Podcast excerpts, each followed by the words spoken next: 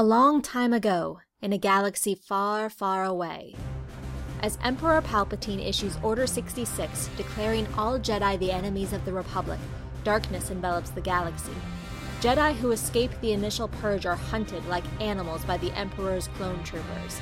The very soldiers the Jedi had fought with side by side now turn against their brothers and sisters in arms. Jedi Knight Jalar Keto was on a diplomatic mission when he discovered two youngling stowaways, each seeking their own adventure. In the aftermath of Order 66, the Jedi Knight and the two younglings may be all that's left of the once powerful Jedi Order.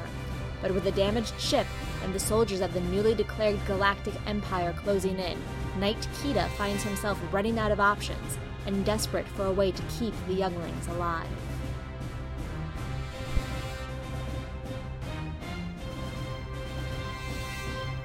The camera opens on a shuttlecraft. It's beaten to heck. There is signs of blaster damage, ion cannon damage to the hull. One of the engines is smoking. Uh, it is limping through space. Inside, three sentient beings are exhausted. Cass, as he is called right now, a youngling, human youngling, black hair, green eyes. He's carrying what looks to be some sort of power converters in his hand, trying to get them to uh, to the man who was is who was ordering. And it's one of those voices that the the man's using one of those voices that convey, "I am trying to be calm, but things are happening, and I I need you to do this." It's very commanding, but it's strained. It's strained from exhaustion, and uh, Cass immediately runs towards the engine room. Uh, he trips on the last uh, bit of flooring as he gets just to the door. He falls forward. Uh, the youngling, probably 10 years old, drops all the power border, uh, converters. They all scatter at the feet of who is it? Uh, another youngling. She's about 13. She is a Zeltron. She has a rosy pink skin and long blue hair that is tied back. She is also dressed as a, a young a youngling from the Jedi Temple. She has one green eye and one gray eye. Oh, I, am sorry. I'm sorry. Uh, uh I, I, I, I, I tried to get the power converters from. Cass, why are you always breaking things? No, it's not my fault. Uh, uh, the power converters in the in, in the the cargo bay, they, they were all damaged during the last attack, so I had to go and take apart all the appliances. But I think those should be able to work. Um, that that's what Master. Uh, uh that's what Knight uh, Keto uh, said. He's gonna be so mad they're all dinged up now. Well, I don't. I'm sorry. Uh, of course, Cass immediately falls to his knees and like pushes them into his arms again, trying to c- carry them. But he's more of a waddle as he moves towards the engine hull, which is basically uh, where he sees just smoke coming out of it, and he hears clanking coming from the inside as someone's desperately trying to get the hyperdrive into some working order. Um, um, uh. What? Uh, I'm I'm sorry. I'm sorry. Um, I, I, Do you have those power converters? Yes, yes, uh, sir. I'm sorry. Cassian hands him a couple, then drops a few at the near the edge, and then just backs away, shaking, clearly terrified of this man. The the camera pans over so you can see who's at work, and it is a Zabrak. He has the telltale horns as well as facial tattoos of a member of the Zabrak race. He is an adult male wearing what perhaps once were Jedi robes, but have definitely, no one has ever seen a Jedi in this state of disrepair. And of course, Castian, he's uh, kind of lingering as he's looking down at all the uh, the the mishmash of wires, the the broken spanners. Basically, the man has Frankenstein uh, some sort of engine that would work right now, or basically, yeah, he, he's converted enough of it, uh, taking stuff from the life support, just to get this engine and hyperdrive maybe back online. Mm-hmm. An alarm starts going off. An alarm klaxon. It's a it's a proximity alarm.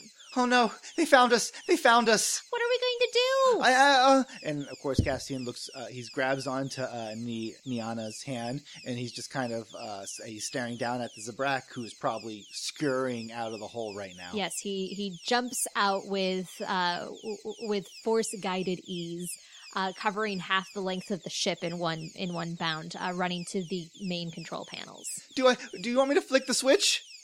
Don't flip the switch. Okay. What do I? What do you want us to do? Stay out of my way. Okay, okay, I'm sorry. And of course, they, uh, knowing that this has been happening for the last couple weeks, uh, Ni- uh, Niana and uh, Cass uh, immediately scurry towards um, the, a seating area where they like flop down in the seats and start uh, wrestling to get their uh, uh, the restraints on. Uh, of course, uh, Cass his restraints uh, aren't really getting working properly, uh, and so Niana has to kind of tie them and Frankenstein them to work to keep him glued to a seat. Can't you even buckle in a restraint Cass? These are danger. These, these were damaged too. and up at the the console, uh, Knight Kita hitting control panels, trying to make the ship respond. I told you we shouldn't ran away. We could have been at the temple with everybody else. And everybody else is dead. No, they're not. You don't know that, okay? Yes, we do. Shut up. You shut up. And it is in fact uh, uh, Knight Kita who who steps in uh, and he physically separates the two of you. The the restraints pract- just pop away as he li- physically lifts Cass out of his seat. Th- there's rage simmering on the knight's face. Obviously, this is extremely disconcerting. Uh, but he takes a moment, still holding Cass inches from his face before setting the boy down. Yeah, Cass is just shivering. Uh, probably, I'm going to say he didn't piss himself, but it was close. It was a close call. Uh, and Kita is going to kneel down in front of the two younglings, bringing himself down to their level. It doesn't look good. You are old enough now that I'm not going to lie to you. I think there's one option left to get you out of here alive. I don't want to do it, but we're gonna have to separate. Where would we go? I mean, I'm looking around the shuttle confused since we're in a shuttle, unless there's an escape pod. There's a station not far from here. I'm going to take you there. And, and for how long? I don't know. Until the danger passes. Okay. Yeah, That, that okay. Uh, he gets uh, uh, Cass lo- uh, diverts his eyes, not wanting to look at the uh, the, the gaze of the Zabrak anymore because Zabraks are scary, uh, especially to a ten year old. And he kind of just nods and he reaches out to try to take uh, Niana's hand, who and she just kind of pulls it away because she's a thirteen year old girl babysitting a ten year old. Basically, he's just looking at the ground, uh, trying to be brave and kind of succeeding, but clearly failing. Absolutely. This is It's a, it's a successful failure of I am conveying that I'm brave, but I'm scared shitless, and we all know this. especially amongst force users. Okay, of course, yeah, yeah. I'm totally fine, and no, not so No, much. no. The ship hums to life, seeming to give some sort of last gasp as it pushes forward. You can, Deanna and Cass can both see on scanners that there is a very large ship in pursuit.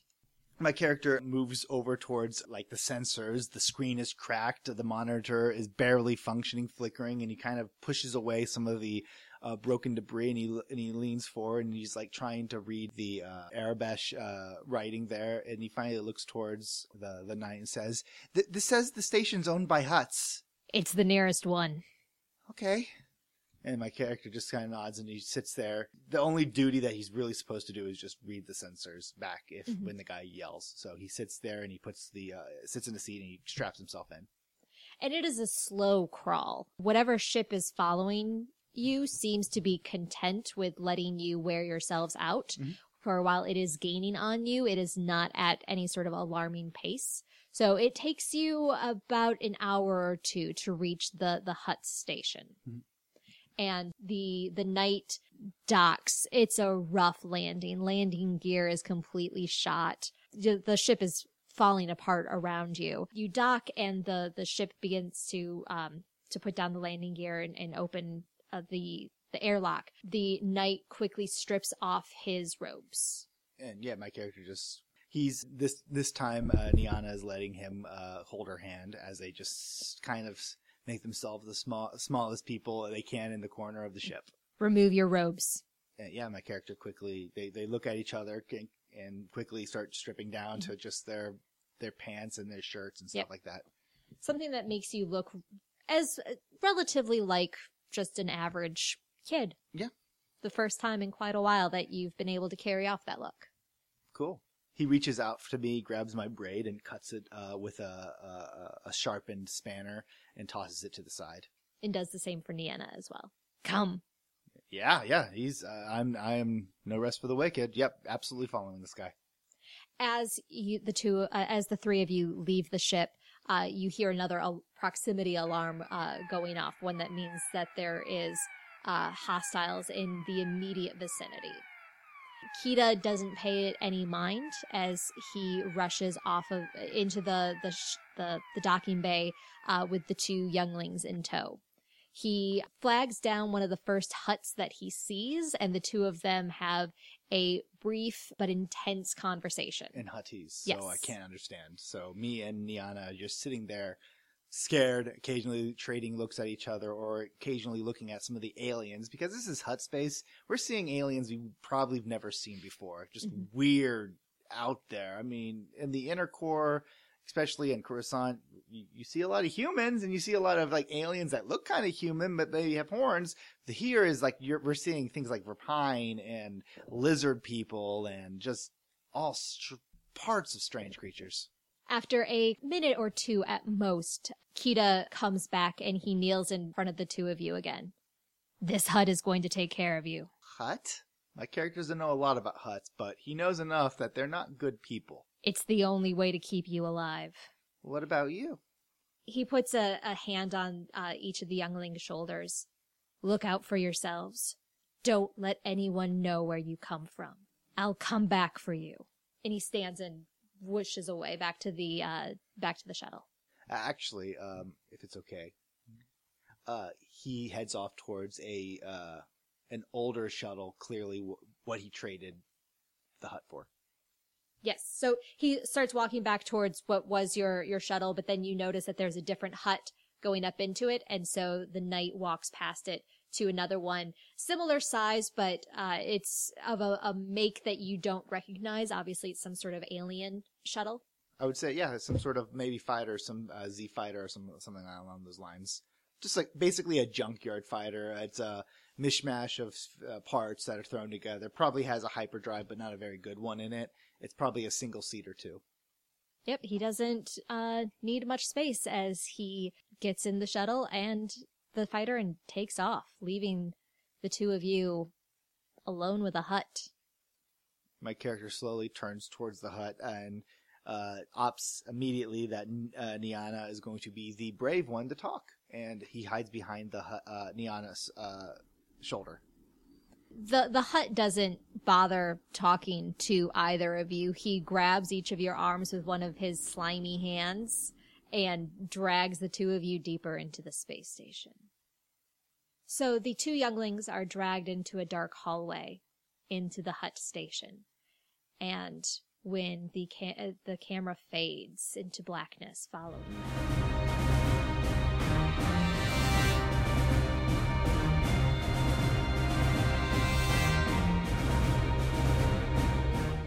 Going to pull back out. And it is 13 years later. We're on a, it's a dark night, dark, rainy. Uh, we're in a city, some anonymous, rundown, bizarre sort of market. Uh, we see a hooded figure dashing through the, the stalls, walking with purpose. Uh, the hooded figure. He uh, pauses briefly uh, near uh, one of the shutdown stands. The bazaar is uh, it's closed for the uh, night. Uh, a lot of people have packed up. If not packed up, they're packing up right Mhm. now because this is uh, they have a curfew in this town. That's it's getting close to it. My character pauses, looking at some knickknacks that have been left out. Uh, the man immediately, the shop owner immediately putting them away and waving the uh, the man off. Uh, the, uh, the cloaked figure pauses briefly, turns his head to the side slightly as if sensing someone behind him, and then he kind of uh, pushes his cloak further around him and continues moving uh, towards what looks to be like a darkened alley, maybe leading towards like where a docking bay could be uh, for uh, land vehicles.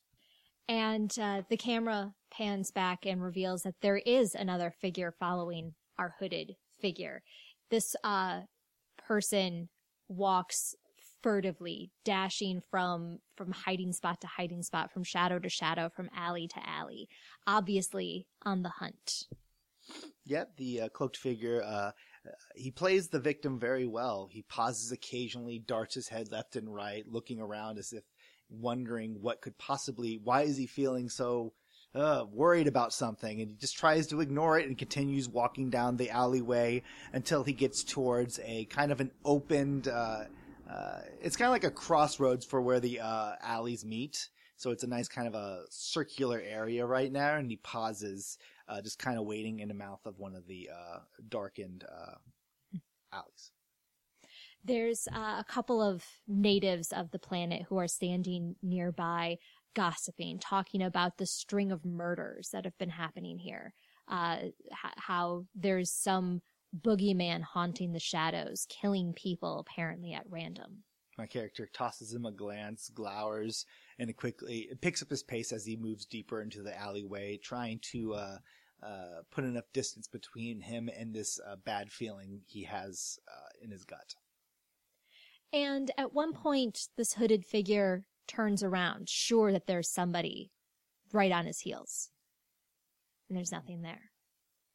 Pauses, lets out a breath, and turns back toward and kind of slows his pacing as he turns back around to start walking uh, towards maybe. As you turn back around, as the hooded figure turns back around, there is the figure that had been following him standing right at the end of the alley. Um, I, I assure you, I don't have enough credits to make this worthwhile, sir. Uh, I, I, I'm, I'm, I'm as broke as they come. I can smell it on you. I have no idea what you're talking about, but I assure you, I, I am my. Uh, I have a room and lounge. I it has a sonic shower. I'll make sure to um, bathe immediately and get the stench off of me uh, as soon as possible. You've breathed your last breath. And from the uh, the sleeve of the robe, uh, a very familiar weapon hilt appears. A lightsaber cuts through the night. Oh, you have one of those weapons. That, he looks to the side, mumbling, is very unexpected. He turns toward- back towards the man. Why are you doing this? Because with every person I kill, with every user of the force that falls under my blade, I draw the Inquisition closer and prove and can prove my worth to be among them. Oh, you're just insane. Oh, this is just delightful. Very well. Your death will bring me closer to the heart of the Empire. My character pulls out his blaster and takes aim. And uh, give me a roll. Yeah, sure. And I have a handy dandy app to help us with this. And uh, this is ranged. Uh, Light. Yes, I do have stuff in range light. Would hope so. I have one success. Oh, oh, and then you get tell me Too uh, difficult. Too, uh, yeah, too, two, difficult. two black die. Uh, too purple. I just sometimes I forget how to use this thing. I just deleted my result. Okay, rolling, and the explosion is the Success. su- success. I have one. Yeah, I have one explosion, one uh, disadvantage, I believe. Yes. Cool. Okay. One threat. One threat, as they call it.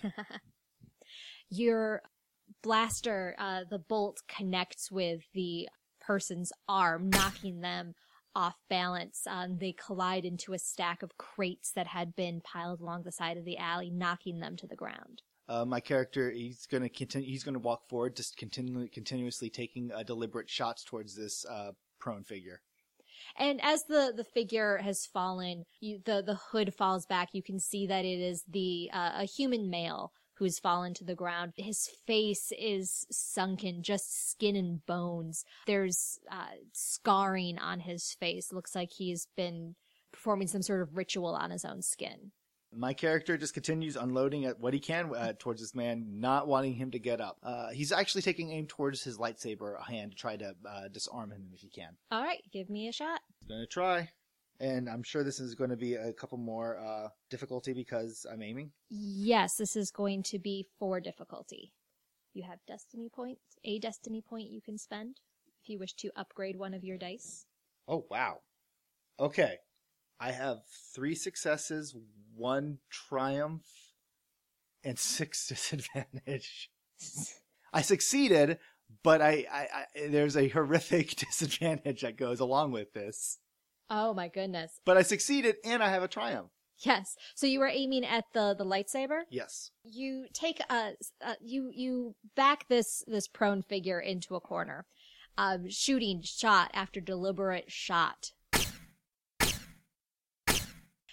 Really nailing down on that uh the the the lightsaber. And the lightsaber begins to spark until it explodes. Yeah, that makes sense. Take five wounds. and I have defense, so that reduces it by one, I believe. So I take four wounds. Yep. Plus you've got soak. Does soak work for wounds? Yes. So you said five wounds? Yep. And I have four, so it'd be four wounds, so four soak gets zero. Yep. Yep, my character is launched back, slamming into one of the dumpsters nearby, kind of like rattling him, and he blinks a, f- a few times. It's like, that's unexpected. And he's uh, stumbling to his feet.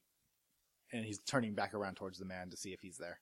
He is still there. He's pulling himself up. His hand was lost in the explosion. So there's just blood streaming from end of one arm uh, as he pulls himself to his feet, looks at you, pulls his, his lips back to uh, into uh, a scowl. Uh, he's sharp, even though he's human, he has sharp teeth. He's filed them down. I don't need a lightsaber to destroy the likes of you. And he's going to run at you. As just as he's about to get to me, my character says, "Well, I do," and he's flipping. Uh, he's going to do. I think I have quick draw. So, do we do initiative? Yes, roll me. Uh, see. You you were prepared for this, so roll cool. Cool. And I do have quick draw, so it makes this an incidental or whatever those are yes. called. Okay, I have a. I got three successes. Okay. Yes. Three. That beats his two. Uh, two successes. So you go first. He's running at you. And- and I'm- shrieking. shrieking, and my character is just letting him bring his momentum forward as my character thrusts his arm out. Uh, suddenly, a lightsaber coming out of his sleeve, and he grips the end of it and just activates it just as the man reaches him, and he's trying to just pierce the man's heart if he can, or just pierce him, I guess. All right. Pierce him in such a way. roll me lightsaber with one one difficulty. And I have a three success again with a one. Uh, one advantage. Yes. So your des- describe what happens as the man the the man runs into your lightsaber. I since uh, Angela just informed gave me the nod that I killed him, he uh, runs forward just as my blade activates and he kicks uh, hits him right in the uh, stomach. My character charges forward, slamming him against the wall. The blade piercing the stone behind him easily enough. Must have uh, struck some sort of steam pipe there as well because suddenly a s- steam erupts from the hole that's in his stomach now, kind of bathing us in his like red vapor. My character leans forward growling a bit. And that's when suddenly uh, he hears the march of, uh, uh, of boots, a very familiar sound of organized boots around him. And he looks over his shoulder. And uh, a small squadron of stormtroopers turn the corner. Uh, my character pauses as they kind of, there's this awkward moment of, oh, hi, you know, as they both didn't really expect each other. And as they move towards with their blasters raised, my character spins the blade around, bisecting the man, and turns back towards the uh, stormtroopers, holds out a hand, and there's a scarred insignia on there. He's like, hold it! Agent Saya of the Imperial Order. This rebel has been neutralized. Collect that for me, will you? He uh, deactivates his red lightsaber, hands it to his uh, ins- uh, into his coat, and uh, moves towards the uh, squad captain, wiping some of the red ma- uh, red off of his face, uh, some of the red vapor from the man. And uh, he turns towards the squad leader, flashes him an actual and organized badge, other than just not a scar on his hand, and says, "Bag everything here, send it to these co- these coordinates, and have one of your doctors do an examination on this man. Basic examination, make sure he's not diseased. I'm sure he is." Uh, make sure he's fine for transport. I will be at this docking bay in three hours. Don't be late. Of course, sir. And my character moves off. Inquisitor Saya. Disappearing into the night. That's not your song. You haven't earned the right to that song. Yep, my character just walks uh, walks away, uh, uh, back towards his docking bay. Uh, he's giving him three hours to collect everything and do a quick examination to make sure he's not transporting like a parasite with him. And three hours later, on the dot, your cargo is delivered with a clear bill of health. Other than him being dead. Other than that small detail. Uh, my character is in the meantime, uh, he's looking at the uh, lightsaber that the man had.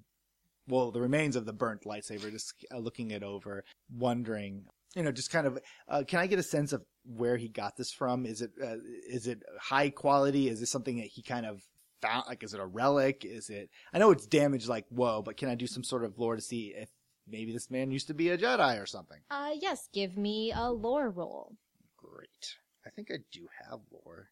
Do I have lore? I everybody you have every skill. It's I just whether you have ranks in it.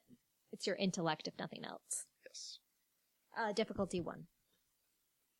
Oh, yeah, two, and I'm actually rocking these out. Two and uh, one victory, one tri- One, one, no, that's uh one advantage. one advantage. Two, yep. So two successes, one advantage. So yes, you know that uh, you can tell from the the frayed remains and just how it was acting. You know, the fact that it exploded. Mhm. That's not how a lightsaber should respond to blaster fire. Right. So obviously, this was something that was kind of cobbled together. Uh, definitely not a relic. You can't tell what kind of crystal was uh, was powering it. That was either destroyed in the blast or lost in the the detritus of the alley. But it was some sort of of homemade, relatively recently. Okay, uh, my character uh, stops the squadron and says, "Try to find out his home, collect everything there, and see where he found the schematics for a lightsaber. Those are that is illegal. If anybody's living in his house, I want them uh, detained immediately and shipped off to the nearest detention center. I will. One of our colleagues will be back to interrogate them later on. I'll be on my way, sir." Yes, sir. And my character's moving onto his ship, and uh, he's heading back toward Coruscant just to make his report and to drop off the latest remains for uh, some. They they want the remains sometimes. He doesn't ask questions. You give your crew the order to lay in the course to Coruscant. You have a, a skeleton crew. There's not very many uh, people that you trust to be around you, quite frankly, all the time. I don't even know their names. I don't even care. So yeah, sure. I may. I don't even recognize the faces as I walk in. Uh, I just look at the insignias on their shoulder. The only other life form that uh, you allow on the bridge with you after the course is laid in is your R3 astromech droid. R three B one. How are we doing? Delightful. All right, so the course is set in. Activate, and I'll be in my quarters, and alert me if we if there's any priority messages. Uh, Yep, my character's off. He's moving towards uh, his quarters. Uh, he opens up his uh, his quarters. Uh, they're relatively small, and a nice bed, a nice uh, that has like drawers underneath it for his clothing, um, a closet in the area, but it is covered with shelves, and each shelf is filled he, with some sort of model, either like a, a Corellian ship in a bottle or some sort of uh, little knickknack that's been uh, carefully preserved, probably taken apart, reassembled, and carefully preserved, almost like trophies to him. And uh, he moves towards uh, his desk and he drops a, uh, one of the boxes, uh, a box that he was carrying with him, onto the desk and sits down, opening it up. And inside is uh, what looks to be some sort of uh, toy. So it looks like a ball, like a BB-8 almost, uh, that rolls around. He looks over and he slams it a few times, uh, busting it open. And he starts taking it apart, and then he spends the rest of his trip carefully organizing all the parts in various, like in, into like a little bin, so he can start working on them later on. It takes a couple of days to get from the outer rim back to Coruscant. We're on the corner of like wild space, so I'm not surprised. Uh, and when you are a day out of Coruscant, uh, you've been left alone for your your journey. Everybody on the crew, nobody wants to risk crossing you until about a day before you're due to arrive in Coruscant. You receive a message from R3B1. Go Bones, what is it? Yeah, I look at the translator on like the little screen that translate all the beeps and the bloops. Priority message from T. Hmm, of course. Of course, I was wondering when he was going to bug me. Excellent. A delay on the hyper dr- uh, hyperspace jump. I need to take this. Get us a clear signal as you can, and I'll take it from here, Bone. And he uh, wait goes to like a side panel and taps on like uh, it's a holo projector. That's it's, it's very basic. Uh, you don't get a lot of details, but it is a hologram that is like a quar- a couple meters tall. Nothing too big. So, and it would just be a message. It's not, or is it two way? It could be a two way if you want, or or it could be a message. So it'll be a message. Oh, okay. Then never mind. Uh, so a message delay going to hyperspace. Let me read this first. And he opens it up. He opens up the message. You see a very familiar face projected in the hologram. It is your mentor, High Inquisitor Tremayne. Looking as beautiful as ever, Tremayne. He mumbles as he uh, sips his caf and leans back into his seat. Tremayne is a uh, very tall and imposing gentleman, even when he's miniaturized into a holo projection. Half of his face, the right side, has been replaced with cybernetics, and you can see he wears a, a long sleeve jacket, but you can see that his right hand has also been replaced with a cyber limb. And the recording says, Agent Saya, when you return to Coruscant, you are to report directly to me. You have new orders. I always have no orders, no rest for the wicked, as they say. All right, Bone, uh, unless there's another message. Plot a course to Coruscant. This is the final jump. Do not interrupt me unless it's an emergency. I got work to do. And he looks back towards the uh, toy, the ball that he's been working on, and it's it, it almost looks like it's uh it's finished. And he reaches out, takes uh, like a, a, very thin uh, tool, and starts leaning forward uh, and messing with the gears, trying to get them back into working order after he smashed them. Thank you for listening to this episode of the Fandible Solo Shot Star Wars Force and Destiny. Please follow Fandible on Twitter and Facebook and share this episode on social media. You can also leave a review for Fandible on iTunes or your podcatcher of choice to help others find us and enjoy games like this one. We can also be found on Patreon if you wish to make a monthly donation that helps us keep our equipment up to date and travel to gaming conventions to meet listeners like you. But most importantly, always remember may the Force be with you. Before wrapping this episode, I'd like to give a quick shout out to the Acadecon 2017 Kickstarter, which runs through May 16th.